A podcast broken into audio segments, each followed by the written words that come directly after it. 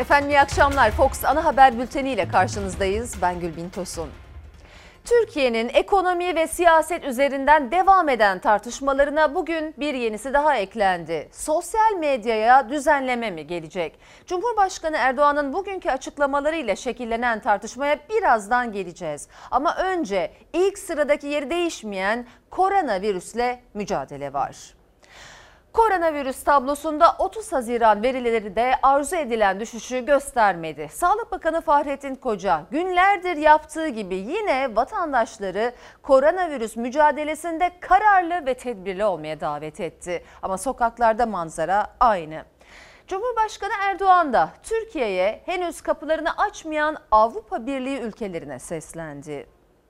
Maske takmaya, sosyal mesafeye ve el temizliğine dikkat edelim. Haziran ayı ile ilgili ilk veriler bu doğrultuda ümit verici gelişmelere işaret ediyor. Cumhurbaşkanı Erdoğan veriler iyi dedi ama Sağlık Bakanı Fahrettin Koca tedbirli olmaya çağırdı yeniden ve bilim kurulu yine toplandı. Haziran'ın son günü vaka sayısı azaldı koronavirüs tablosunda. 1293 kişiye Covid-19 teşhisi kondu, 16 kişi hayatını kaybetti. Günlerdir verdiği mesajı yine vurguladı Bakan Koca. Kararlı, tedbirli değiliz dedi.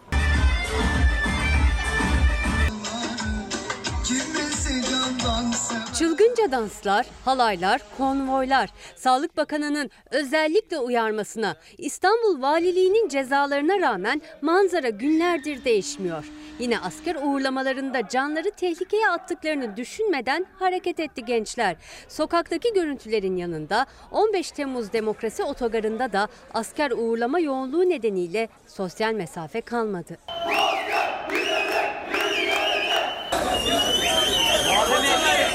Cumhurbaşkanı Erdoğan'ın gündeminde de seyahat kısıtlamaları vardı. Avrupa Birliği 1 Temmuz itibariyle 14 ülkeye daha giriş izni verdi. Koronavirüsün çıkış noktası Çin'e de AB vatandaşlarına izin verdiği takdirde kısıtlama uygulanmayacağı duyuruldu. Henüz Türkiye'ye kapılarını açmayan Avrupa ülkelerine seslendi Erdoğan. Türkiye salgın dönemini başarıyla geçiren bir ülke olarak dünyada takdirle izlenmektedir. Ortadaki bu açık başarıya rağmen Avrupa başta olmak üzere kimi ülkelerin Türkiye'ye yönelik kısıtlayıcı politikalar izlemesi sağlık değil siyasi sebeplidir. Covid-19 salgınında erken atılan normalleşme adımları birçok ülkede durumu daha da kötüleştirdi. Bazı kısıtlamalar yeniden devreye sokulmaya başlandı. Günlük vaka sayısının 100 bini bulabileceği söylenen Amerika Birleşik Devletleri ise virüsün tedavisinde kullanılan ilaç stoğunun tamamını satın aldı.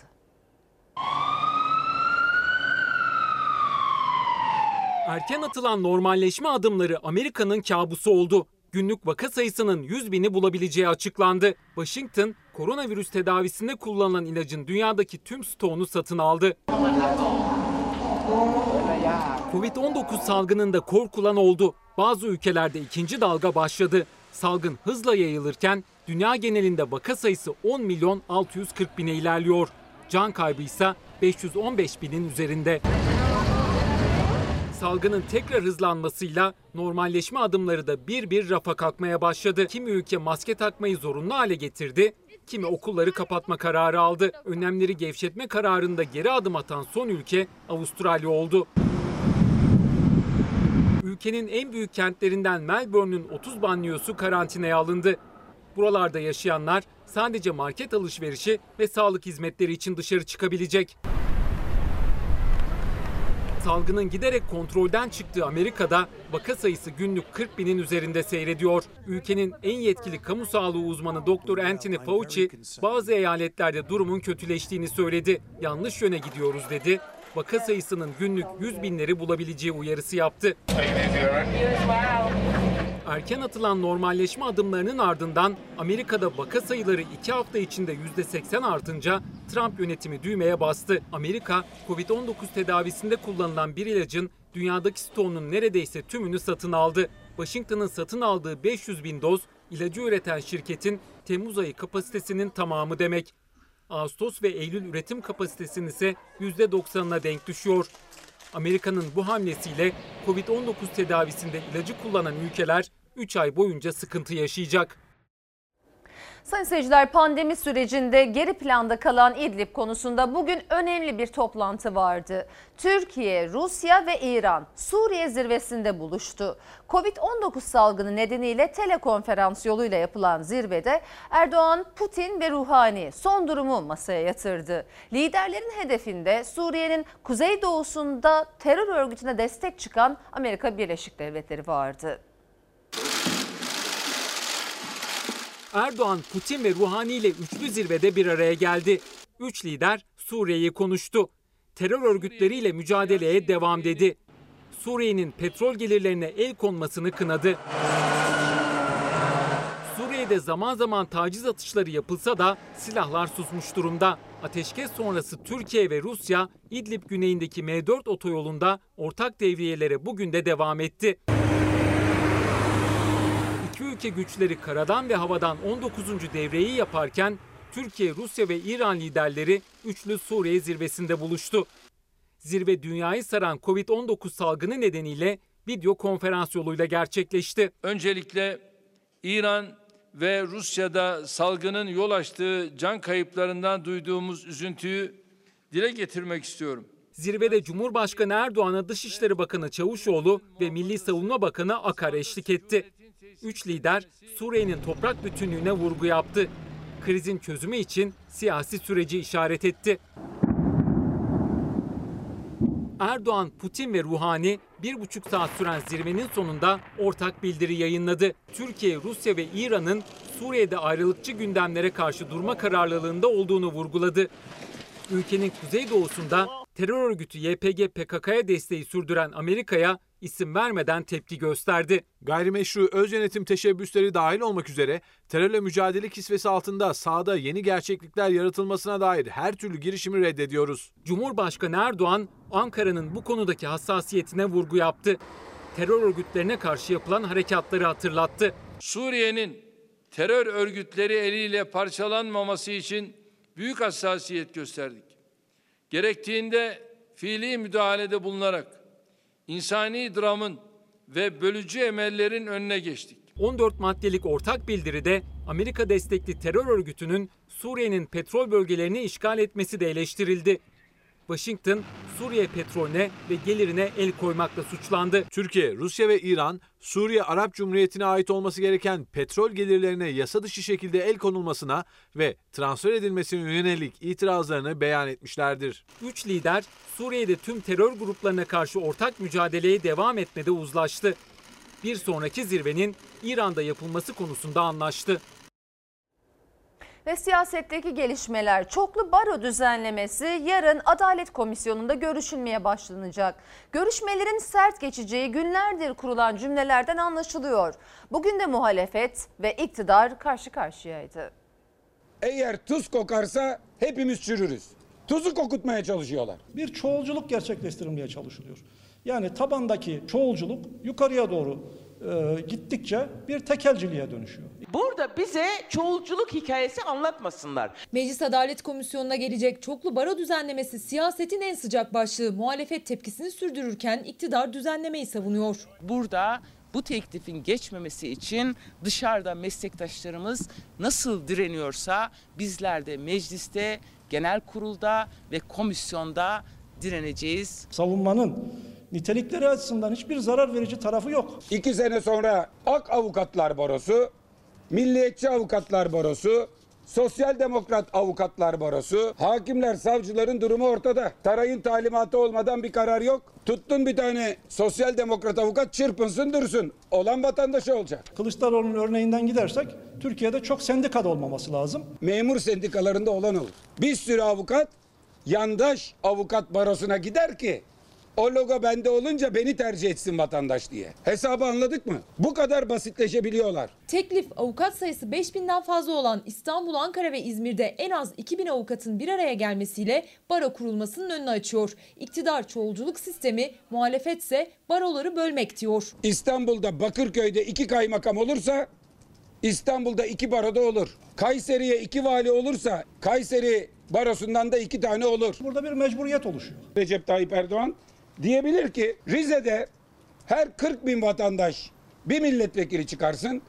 Ama İzmir'de her 400 bin vatandaş bir milletvekili çıkarsın. Aynı şey. Bunu teklif eden onu da teklif eder. Muhalefetin anayasaya aykırı dediği düzenlemede baroların Türkiye Barolar Birliği'ndeki temsili de değişiyor. Her baro 4 delege ile temsil edilecek. Her 5000 avukat için delege sayısı bir arttırılacak. Yani bugün 138 delegesi olan İstanbul Barosu'nun delege sayısı 13'e düşecek.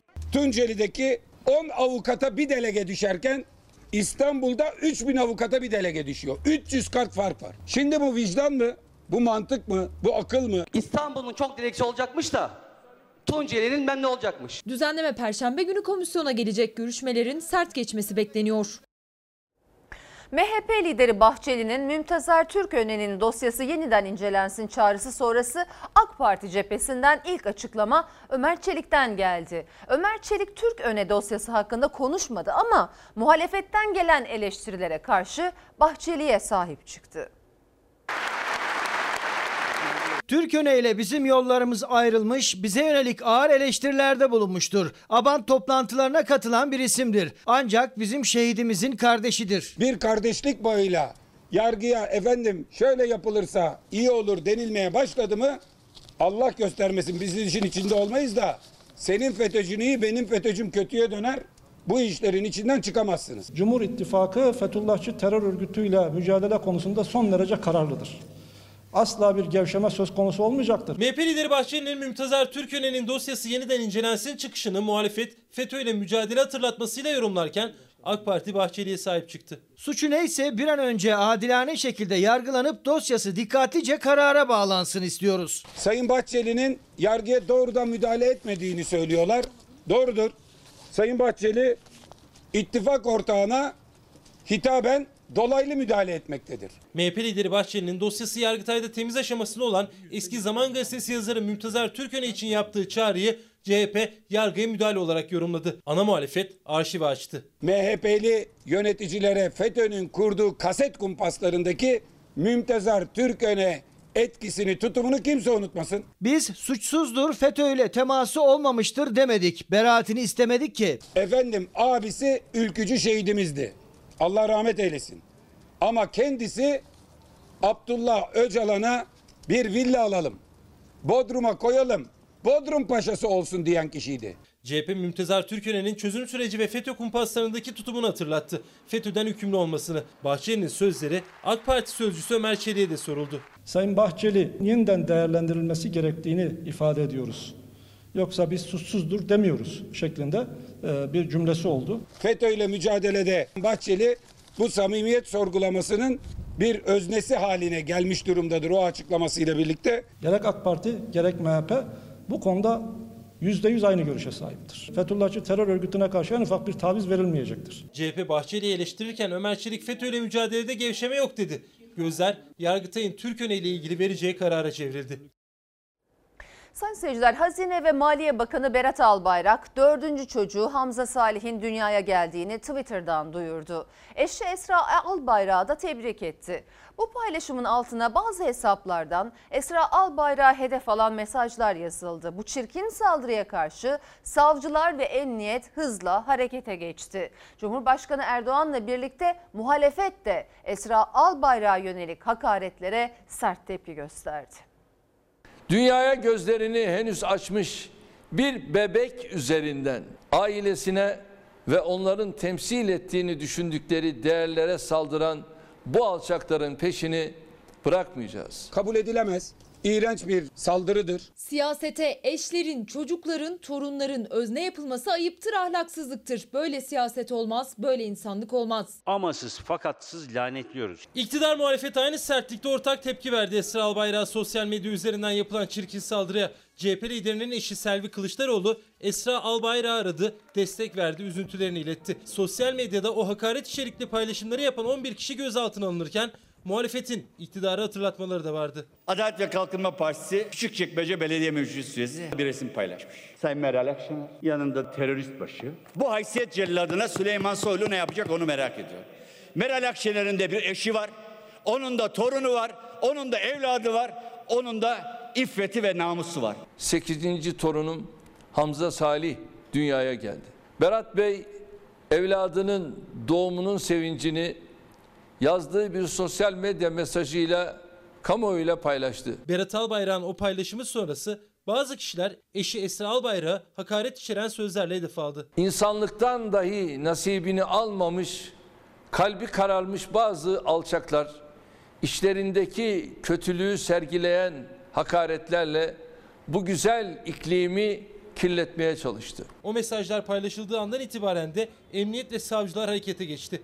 19 hesap yöneticisinden 11'i gözaltında. Hukuk önünde bu esfeli safilinlerin her birinden işledikleri suçun hesabını elbette soracağız. Esra Albayrak'a yönelik çirkin ifadeler sarf edilmesini kınıyorum. Kadınlara yönelik bu saldırganlığa karşı hep birlikte mücadele etmeliyiz. Birkaç hafta önce yine sosyal medyada saldırıya hakarete küfre maruz kalan Selahattin Demirtaş'ın eşi Başak Demirtaş da Esra Albayrak'a destek verdi. Yine zaman zaman hakaretlere maruz kalan CHP İstanbul İl Başkanı Canan Kaftancıoğlu da siyasilere seslendi. Benim ve nice kadının evladına, eşine 7-24 ağız dolusu ancak ağza alınmayacak küfür, hakaret yapılırken gereğini yapmak yerine gevrek gevrek gülen tüm siyasetçiler Esra Hanım'a ve evladına yapılanlardan sorumludur. Dilerim bu son olay topyekün önüne geçmemize vesile olur. Sayın Demirtaş'a yapılan nasıl kınandıysa kınanmalıysa Sayın Albayrak'a yapılan da kınanmalıdır. Suçlunun kimliğinden ve mağdurun kimliğinden bağımsız olmak durumundayız. Aksi durumda samimiyetimiz sorgulanır. Muhalefet Esra Albayrak'a destek verirken ona yapılan sözlü saldırılara karşı dururken iktidara samimiyet hatırlatması yaptı. Sayın seyirciler, Cumhurbaşkanı Erdoğan kızı Esra Albayrak'a yönelik hakaretlere tepki göstermekle kalmadı. Sosyal medya konusunda yasal düzenleme yapılacağını da söyledi bugün. Muhalefetle iktidarı karşı karşıya getiren tartışma sonrası Cumhurbaşkanlığı İletişim Başkanlığı açıklamanın çarpıtıldığını belirtti.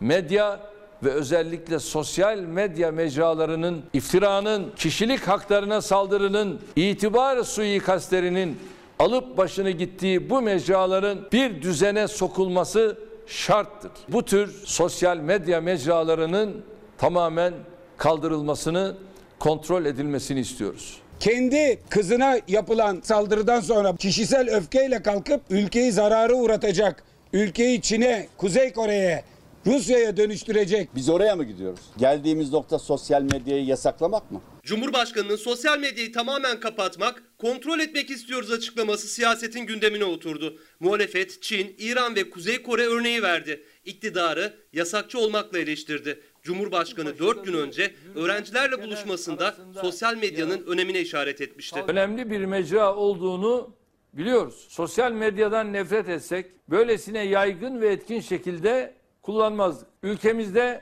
16,2 milyonu bulan takipçiyle Twitter'da en çok izlenen kişi olduğumu burada hatırlatmak isterim. Niçin YouTube? Niçin Twitter? Amerikalısı, Avrupalısı, Çinlisi bu imkana sahipken ülkemizde bir an önce hukuki ve mali muhataplık tesis etmeleri için ne gerekiyorsa yapmakta kararlıyız. Siciliniz çok kabarık kusura bakmayın. Yasakçısınız. Dark'ın son sezonunu bitiremeden Netflix'i kapatırsan vallahi gücenirim Sayın Erdoğan. Aman Meral Hanım şimdi hırsından spoiler verir. Biz de La Casa de Papel'in son sezonunu bekliyorduk. Düşünün çünkü henüz yasaklanmadı. Liderler sosyal medyadan Cumhurbaşkanı'nın açıklamasına tepki gösterdi. Erdoğan'ı yasakçılıkla suçladı. Meclis Genel Kurulu'nda da sosyal medya düzenlemesi tartışması vardı. Yahu işte bunun düzenlemesini yapalım diyoruz ya.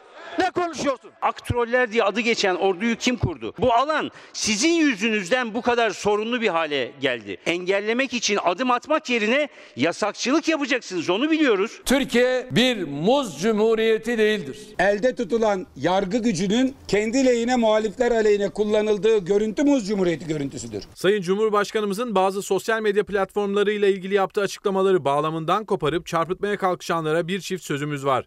Cumhurbaşkanımızın bu yaklaşımını baskıcı ve yasakçı bir kalıp içerisinde sunma çabaları beyhudedir. İletişim Başkanlığı Erdoğan'ın sözleri çarpıtılıyor dedi. Tartışması daha çok sürecek gibi. Cumhurbaşkanı sosyal medya düzenlemesinin yasama dönemi bitmeden yapılmasını istedi. Sayın seyirciler bu konuyla ilgili sıcak bir gelişme var. Sosyal medya konusunda yasal düzenleme yapılacağını Cumhurbaşkanı açıklamıştı. Onun ardından şu dakikalarda Cumhur e, İttifakı'nın ortağı MHP lideri Devlet Bahçeli Twitter'dan e, bazı mesajlar paylaştı. İlk mesajını önce buradan aktarayım sizlere. İtibar suikastlarının kurgu mekanı, insan onurunu ayağa düşüren, akla ve hayale sığmayan fitne ve dedikoduların sığınak ve barınağı olan sosyal medya geleceğimiz milli ve manevi gerçeklerimiz açısından vahim bir tehdit ortamını kökleştirmiştir diyor Devlet Bahçeli ve ardından bir sonraki mesajında da şu ifadelere yer veriyor. Onu da arkamda görüyorsunuz. Bu nedenle diyor Devlet Bahçeli sosyal medyanın temiz kullanımı sağlanasıya, konuyla ilgili kanuni düzenleme Türkiye Büyük Millet Meclisi'nde yapılasıya kadar şahsen sosyal medya hesaplarımı tümden askıya alıyor. Duruşumu, düşüncemi, tarafımı, tavrımı, tercihimi ve tepkimi alenen ilan ediyorum diyor ve son olarak şunu ekleyeyim. Bu konuda mecliste gündeme gelecek her muhterem ve müstesna kanun teklifine de sonuna kadar destek vereceğini belirtiyor. Twitter'dan MHP lideri Devlet Bahçeli aktarmış olalım. Sayın seyirciler devam ediyoruz. Cumhurbaşkanı Erdoğan Türkiye'nin büyüme rakamlarına ilişkin umutlu cümleler kurdu. Herkesi şaşırtan bir büyüme oranıyla 2020'yi kapatacağız dedi. Saadet Partisi liderinin de gündeminde ekonomik tablo vardı. O daha farklı yorumladı gelişmeleri. 2020'yi inşallah bir kez daha herkesi şaşırtan bir büyüme oranıyla kapatacağız. Bütün milleti faize mahkum ettiniz. Bu milleti bankalara borçlandıranlar tek kazananın da bankalar olduğunu görecekler. Cumhurbaşkanı ekonomide yıl sonu tahminini şaşırtan büyüme olacak diye yaptı. Olumlu bir tablo çizdi ama Saadet Partisi lideri Karamollaoğlu tam tersi karamsar bir tablo. Vatandaşın da hazinenin de borcunun arttığını söyledi. Swap moda oldu. Borçlanma, üretme değil. Ülkenin ekonomisini ayağa kaldırma değil. Her ne kadar içeride ve dışarıda birileri kötümserlik havası estirse de hedeflerimize ulaşacağımıza inanıyoruz. En çok itibar gören konu konut kredisi oldu. Bir sene ödemesiz, aylık yüzde altı küsur faiz. İnşaat sektörü akıl almayacak bir performans sergiledi. Düşük gözüken taksitler ödenemeyecek noktaya geldiğinde göreceğiz. Haziran ayı ile ilgili ilk veriler bu doğrultuda ümit verici gelişmelere işaret ediyor. Temmuz ayı ile birlikte çok daha büyük bir sıçrama içine gireceğimizden şüphe duymuyoruz. Cumhurbaşkanı il başkanlarıyla telekonferansla buluştu. Ekonomi mesajları gibi parti içine dair de mesajları vardı. Başarılarımızı elbette kendi çabamızla elde ettik. Ama kaybettiklerimizin de sorumlusu biziz. Bu kayıpların sebebi rakiplerimizin mahareti değil, kendi beceriksizliğimiz veya hatalarımızdır. AK Parti'den kopup kendi partilerini kuran Babacan ve Davutoğlu'na ise isim vermeden gönderme yaptı. Yolunu şaşıranlar, kibrine esir düşenler, hırsını, aklının, benliğinin, davasının önüne koyanlar dışında AK Parti ailesinden tek bir ferdin bile eksilmesine gönlümüz rıza göstermez. Kıdem tazminatı fonu ile ilgili tartışmalar da gündemden düşmüyor. Disk Başkanı Arzu Çerkezoğlu işçilerin tazminat sorununun iş kanununda yapılacak basit bir düzenlemeyle giderilebileceğini savundu. Çerkezoğlu devletin köprü, otoyol ya da havaalanı inşaatı yapan şirketlere geçiş ya da yolcu garantisi vermek yerine işçiye tazminat garantisi vermesi gerektiğini söyledi köprüler, yollar, havaalanları bunlara örnek. E, bunları yapan şirketlere e, belli sayıda işte geçiş garantisi, ödeme garantisi veriliyor. Devlet şirketlere e, ödeme garantisi vereceğine, işçilerin emeğinin, alın terinin ve kıdem tazminatının tabii ki güvencesi olmalıdır. Disk Başkanı Arzu Çerkezoğlu kıdem tazminatı tartışmasında hazineyi işaret etti. Köprü ve otoyollarda özel şirketlere verilen geçiş garantisini örnek göstererek aynı garantinin işçinin tazminat hakkında da verilmesi gerektiğini savundu.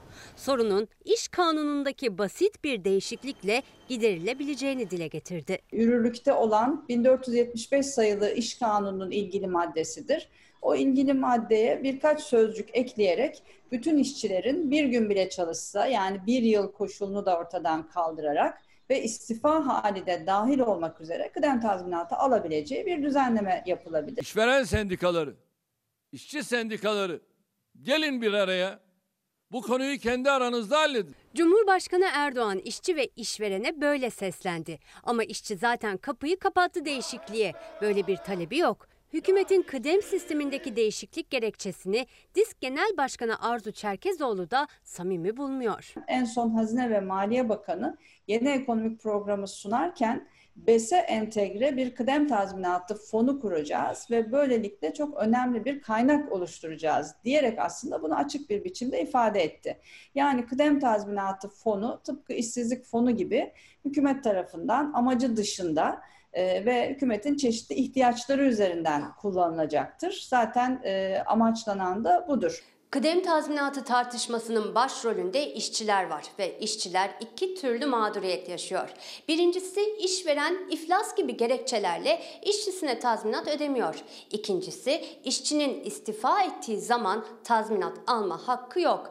Disk de bu mağduriyetlerin giderilmesi için kıdem fonu yerine hazine garantisi olması gerektiğini savunuyor. Yani devlet işçinin garantisi olmalıdır diyor. Diskar araştırmasında da işçilere soruldu kıdem tazminatı konusu. Sendikalı işçilerin %58,3'ü fona kesinlikle karşı. Olumlu bulanların oranı ise %17,8. Çerkezoğlu paranın yine işçiye yaramayacağını işsizlik fonu üzerinden verdiği örnekle savundu. Şu an hali hazırda da işsizlik sigortası fonunun nasıl kullanıldığına baktığımızda bunun bir örneğini görüyoruz. İşsizlik sigortası fonu Türkiye'de neredeyse bir işveren fonuna dönüşmüş durumda. Türkiye Gazeteciler Sendikası da kıdem tazminatı ile ilgili açıklama yaptı. Konunun tartışmaya açılmasını kabul edilemez buluyoruz. Ülke ekonomisindeki olumsuzlukların faturası çalışanlara ödetilemez denildi.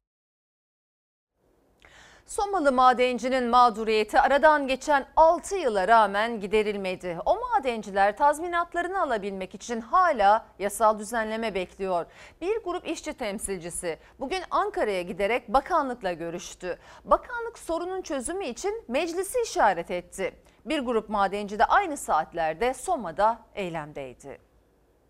Kıdem hakkımız söke söke alırız. Rödevans sistemi ile ilgili sıkıntının e, mecliste olduğunu, meclisin yasa tasarısı hazırlayıp kanunlaştığında e, Enerji Bakanlığı olarak üzerimize düşen görevi yerine getireceğiz dedi. İşçi temsilcileri Enerji ve Tabi Kaynaklar Bakanlığı ile görüştü ama bakanlık bir kez daha topu meclise attı.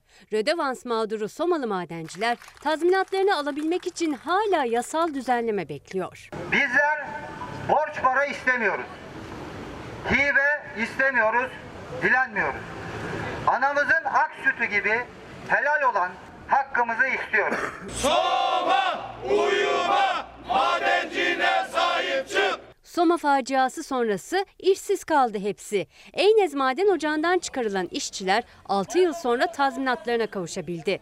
Ancak Rödevans Sözleşmesi'yle işe alınan 3500 madenciye kıdem tazminatları ödenmedi. Mağdur olan işçi arkadaşlarımıza bir nebze olsun çözüm bulunmuştur. Biz Uyar Madencilik ve Soma Kömür İşletmeleri, Geventepe, Atabacası ve Işıklar. Çalışanları ise görmezden gelindik. Bağımsız Maden İş Sendikası üyesi işçiler sabah 5 kişilik bir heyetle Ankara'da Enerji ve Tabi Kaynaklar Bakanlığı'ndaydı. Bakanlığın Hukuk Hizmetleri Genel Müdürü Süleyman Önel'le görüştüler. Tazminatların önünü açacak olan yasa teklifini sordular. Aynı saatlerde Soma'da da basın açıklaması için bir aradaydı madenciler. Buradan bizi yönetenlere sesleniyoruz. 7 yıldır alamadığımız kıdem tazminatlarına bir çözüm üretin. Sorumlu PK'yı tazminatları öde. Bakanlık sorunun çözümü için meclisi işaret etti. Sendika temsilcilerine AK Partili bir milletvekilinin meclise torba yasa önergesi vereceği söylendi. 3500 tane maden işçisinin e, hakları olan tazminatı için niçin bir torba yasa verilmedi?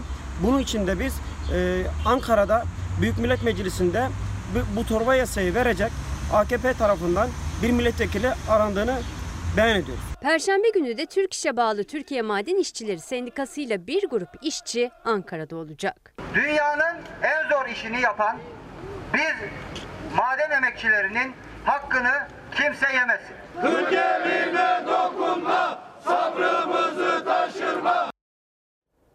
Bugün itibariyle küçük işletmeler için yeni bir dönem başladı. 50'den az çalışanı olan işletmeler iş yeri hekimi ve iş güvenliği uzmanından hizmet almaya başlayacak. TESK Başkanı Bendevi Palandöken de zorlu salgın sürecindeki esnafın durumunu anlattı. Bu düzenleme bu süreçte yapılmamalıydı dedi.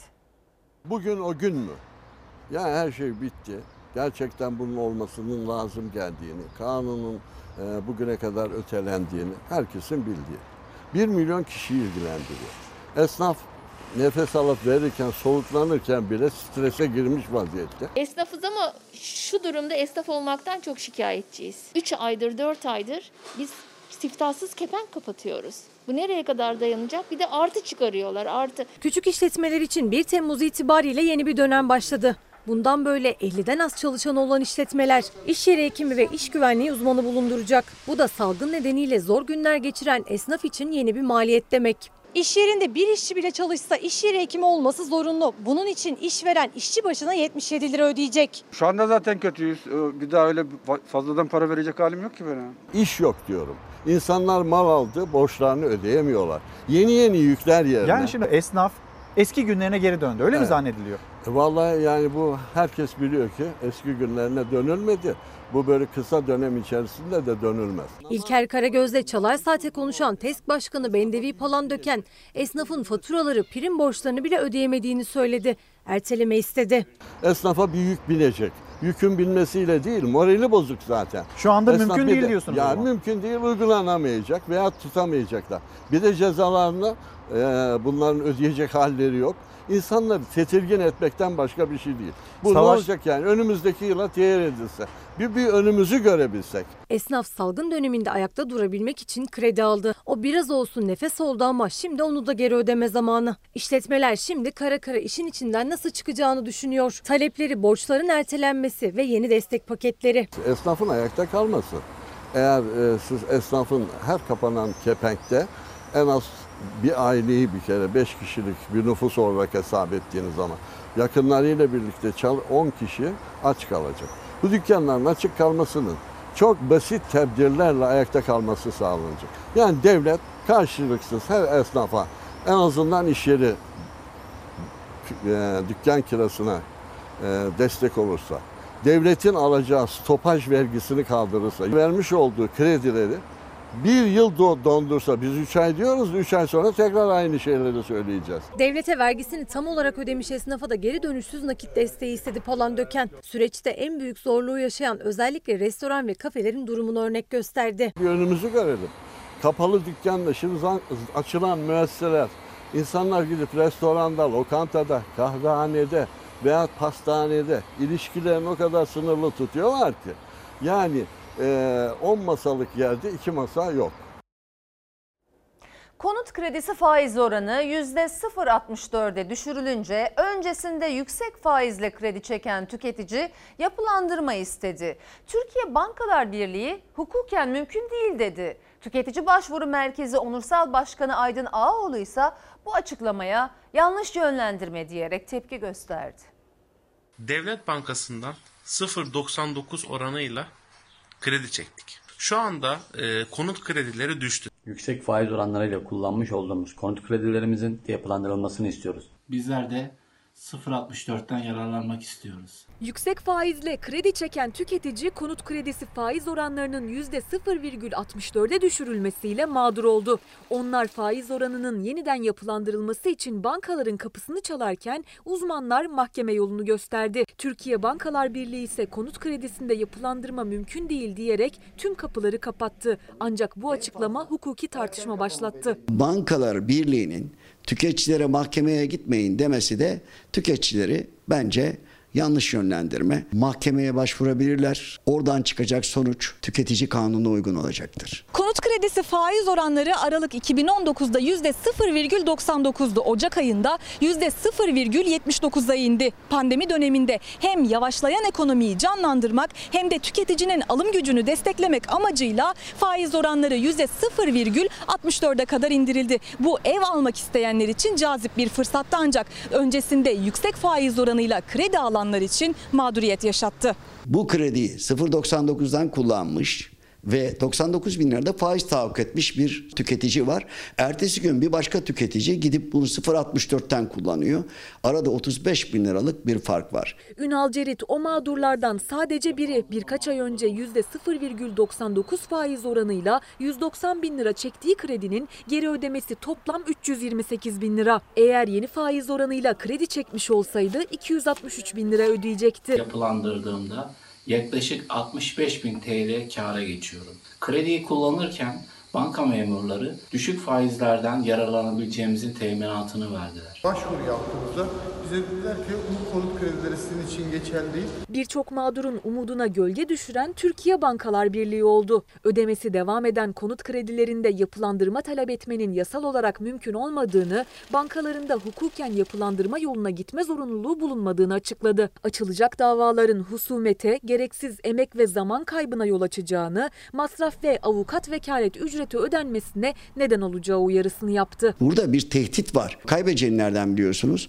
Banka neden rıza göstermediğini makul bir şekilde açıklayamazsa mahkeme tüketici lehine karar verebilir. Tüketiciler korkmasın. Onları koruyan kanun var. Türkiye Bankalar Birliği mümkün değil diyerek yüksek faiz oranıyla kredi çekerek mağduriyet yaşayan tüketiciye mahkemeye çıkan yolu kapattı. Ancak uzmanlar yine kanunları işaret ederek ısrarla mahkeme yolunu gösteriyor. Bir de geçmiş yıllarda aynı durum yaşandığında yapılandırma yapıldığını hatırlatıyorlar. Daha geçtiğimiz yıl faizler 0.99'a düştüğünde on binlerce tüketici kamu bankalarına müracaat etti. Bunu da yapılandırdılar. Sayın seyirciler 1 Temmuz itibariyle normalleşme adımlarına bir yenisi daha eklendi. Sinemalar, internet kafeler ve düğün salonları hizmet vermeye başladı. Normalleşme sürecinde bir adım daha atıldı. Koronavirüs salgını nedeniyle aylardır kapalı olan düğün salonları 1 Temmuz'da faaliyete başladı. Düğünler yapılmaya başladı ancak görmeye alışık olduğumuz manzaralar, kalabalık davetli grupları, yakın temaslı oyunlar, düğünlerin olmazsa olmazı olarak kabul edilen danslar yok. Virüs nedeniyle düğünler eskisi gibi kalabalık, çok sayıda insanın istediği gibi oynayabildiği şekilde olmayacak. İçişleri Bakanlığı 81 il valiliğine düğünlerin nasıl yapılması gerektiğini anlatan bir genelge gönderdi. Genelgeye göre davetlilerin girişte ateş ölçümleri yapılacak, maske ve mesafe kuralı olacak. Düğün süresince maskeler çıkarılmayacak. Mümkün oldukça açık havada yapılacak ve süre kısa tutulacak. Oturma düzeni sosyal mesafe kurallarına göre planlanacak. Düğün salonlarında alınacak önlemler temsili bir düğünle anlatıldı. Mersin'de yapılan düğünde salonlarda uyulması gereken kurallar vardı. Düğün öncesinde belediye ekipleri salonu dezenfekte etti. Salon girişine el dezenfektanı ve maske konuldu. Ardından gelen misafirlerin ateşleri ölçüldü. Dikkat edilmesi gereken kuralların vatandaşlara daha iyi anlatılabilmesi için gerçekleştirilen temsili düğünde belediye çalışanları gelinlik ve damatlık giyerek alınan önlemlere göre dans etti. Çiftin nikahı da yine sosyal mesafe ve maske kuralına uyarak kıyıldı. Evlenmeyi kabul ediyor musunuz? Ve takı töreni önceden olduğu gibi davetliler bir kuyruk oluşturup gelinle damada doğrudan hediyelerini takamayacak. Gelin hanımın annesi bir çift burma bilezik ve güzel bir kolye. Çok kuvvetli alkışlıyoruz. Çok teşekkür ediyoruz. Altın fiyatlarındaki artış düğünlere de yansıyacak gibi. Altında rekor fiyat hem evlilik hazırlığındaki çiftleri hem de davetlileri etkileyecek. Kuyumcu esnafı fiyatları görenlerin en düşük fiyatlı hediyelere yöneldiğini söylüyor. Düğünler yapılmaya başladı. Hediyelik altın alacaklar. Fiyatları görünce çeyrek altın yerine gram altına yöneldi. Hatta onu bile pahalı bulup yarım gram alanlar var. Bugün itibariyle Cumhuriyet altını 2650, yarım altın 1300, çeyrek altında 650 TL'den satmaktayız. E, Bir de gram altınlar var. 22 yer 1 gram altın takı için düğünlerde takılan en uygun altınlardan 380 lira. Yarım gram altında 190 liradan satmaktayız. 1 Temmuz'da sinemalar, tiyatrolar ve internet kafeler de açıldı. Salgında en uzun süre kapalı kalan iş yerlerinden internet kafe sahipleri kara kara nasıl toparlanacaklarını düşünüyor. Bayağı kiralar falan birikti tabii. Şu an 4 aylık bir süreçten sonra başladık. Daha erken açılsaydık biraz daha iyi toparlanma süreci olabilirdi tabii. Kaçak göçmen faciası haberi bu kez Van Gölü'nden geldi. Şu ana dek 6 kişinin cansız bedenine ulaşıldı. 5 kişinin cansız bedenine ulaşıldığı bilgisini kamuoyuyla paylaşmıştık. Bu sabah bu sayı 6 oldu. Umut yolculuğu Van Gölü'nün sularında faciayla son buldu. Kaçak göçmenleri taşıyan tekne battı. 6 kişi yaşamını yitirdi. Tekneye ilişkin endişe verici bilgiyi ise İçişleri Bakanı Soylu paylaştı. Teknenin içerisinde 55-60 civarında kaçak göçmenin bulunduğuna yönelik bir değerlendirmeye ulaşıldı. Pazar akşamı kaçak göçmenleri taşıyan bir teknenin Van Gölü'nün ortasında battığı yönünde bir ihbar ulaştı ekiplere. Havadan ve göl yüzeyinde arama kurtarma çalışması başlatıldı. Aynı gün geç saatlerde tekneyi kullanan Medeni A, ailesini arayıp yüzerek kurtulduğunu ve şu an bir çiftlikte bulunduğunu söyledi.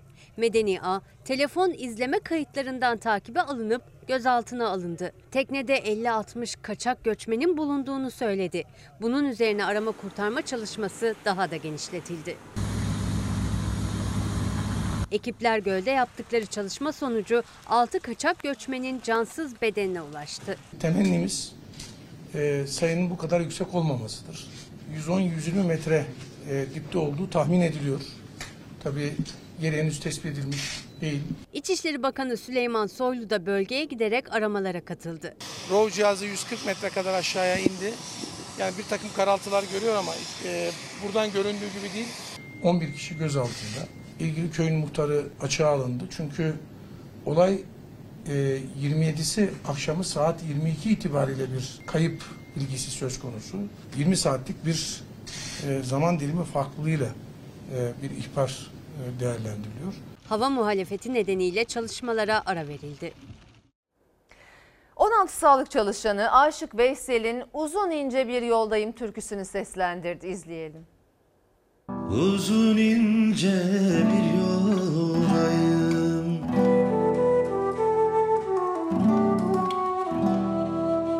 Sağlık çalışanları koronavirüsle mücadelede ön safta korkusuzca yer alan, hastaların canını kurtarmak için canla başla çalışan, bu süreçte koronavirüse yakalanarak hayatını kaybeden meslektaşları için seslendirdi bu türküyü. Dünyaya geldim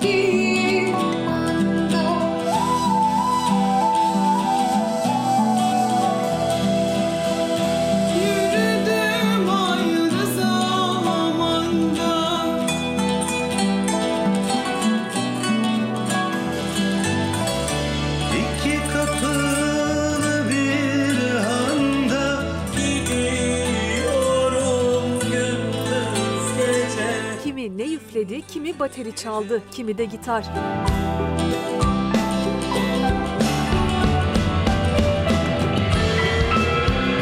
Türkiye'nin dört bir yanında görevli 16 sağlık çalışanı Aşık Veysel'in Uzun ince bir yoldayım türküsünü seslendirdi. Hayatını kaybeden meslektaşlarının anısına Sessiz Kahramanlar adında bir de klip çektiler.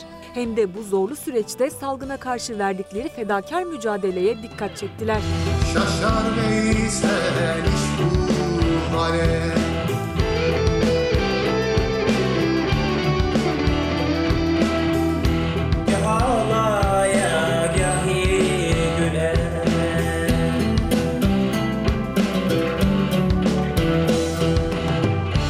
Sanatçı Haluk Levent ve 23 gün yoğun bakımda kalan, sonunda koronavirüse karşı verdiği mücadeleyi kazanan göğüs cerrahisi uzmanı Doktor Selçuk Köse başta olmak üzere Türkiye'nin dört bir yanında görevli sağlık çalışanı projeye destek verdi.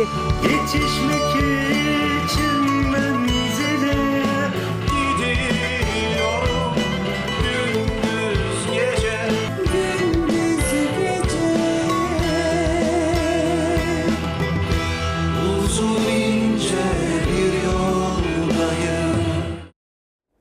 Şimdi ara zamanı. Efendim Fox ana haber bültenini burada noktalıyoruz. Fox'ta yayın Yaparsın Aşkımın yeni bölümüyle devam edecek. İyi bir akşam geçirmenizi diliyoruz. Hoşçakalın. Feda bir tek dostuma Her köşesi cennetin ezilir yerler için Bir başka